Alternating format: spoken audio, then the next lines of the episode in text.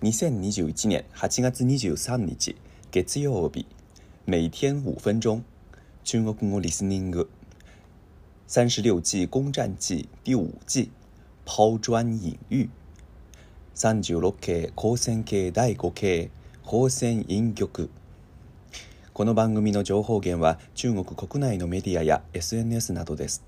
中国語の原文と日本語の訳文はあなたの知らない中国語のブログに載せていますブログのテキストを確認しながら聞くことをお勧めします今日のリスニング大家好今天我来介绍一下《三十六计攻占记》第五计“抛砖引玉”。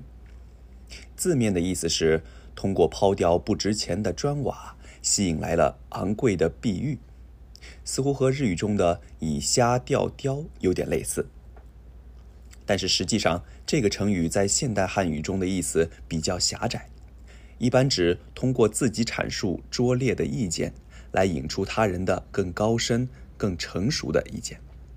你常常可以在讨论当中或者演讲时听到这个词，比如，今天我要讲的话，目的只是为了抛砖引玉。希望大家能发表更多更好的意见。这样的用法，这和《三十六计》中的“抛砖引玉”的意思略有区别。在战术中，“抛砖引玉”指的是用自己不需要的或者价值较低的东西作为诱饵，来欺骗对方，骗对方拿出战略价值较大的东西，我方就可以趁机对对方造成沉重的打击。这一点。和通过牺牲战略价值小的东西，从而保护战略价值大的东西的敌战计第五计“李代桃僵”有点相似，只不过“李代桃僵”是偏防守型的，而抛砖引玉往往是主动寻找机会。在战争中出现的典型的抛砖引玉的例子是唐朝时契丹大败唐军的战役。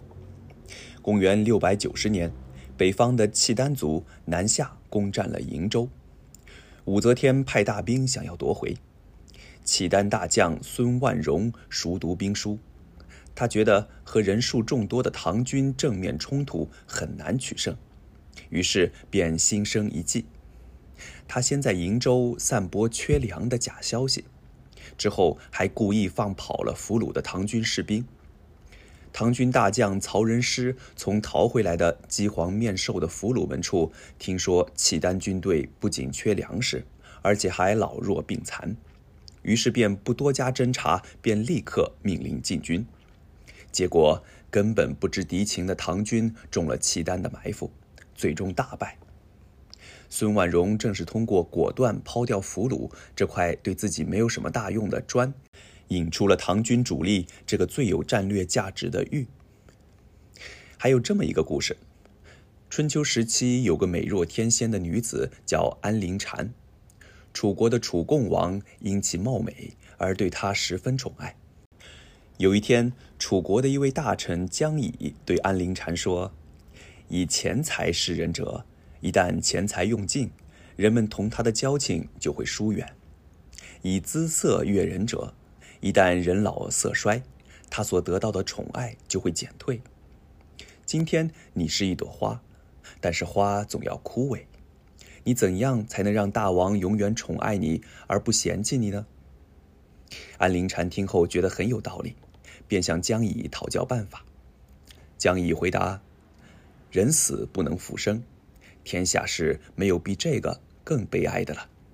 如果你愿意为大王日后殉葬。”大王一定会永远宠爱你。之后有一次，楚共王带安陵禅出去打猎，射死了一只犀牛。楚共王刚开始非常开心，但是过了一会儿，想到人生一样有尽头，便开始烦恼自己老了或死后的事情。安陵禅看时机已到，便跪在楚共王面前，一边流泪一边说：“到了那个时候，臣妾愿与大王同葬。”楚共王听后万分感动，当场就把一块领地封给了安陵寑。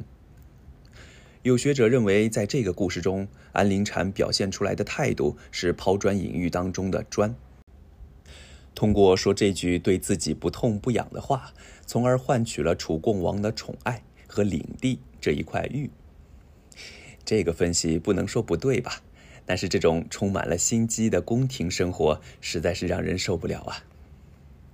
其实，现代的优惠券，或者成为会员后可以便宜一点，这样的营销策略也属于一种抛砖引玉的手法，舍得扔掉一些小钱来换取大量的客户这块玉。三十六计对现代做生意也有启发哦。今天的单词和句子，万分难，难，难，万分难，难，难，とても、非常に。という意味です。形容詞の前につけます。近い意味で、十分何々、十分何々という表現がありますが、万分はそれよりも程度が強いです。書き言葉です。例文。在我处于人生低谷的时候，公司能够收留我，真的是万分感谢。在我处于人生低谷的时候，公司能够收留我，真的是万分感谢。約分人生のどん底にいる私を引き取ってくださって本当に会社に感謝したいです。以上です。良い一日を。祝大家每天过得快乐。再见。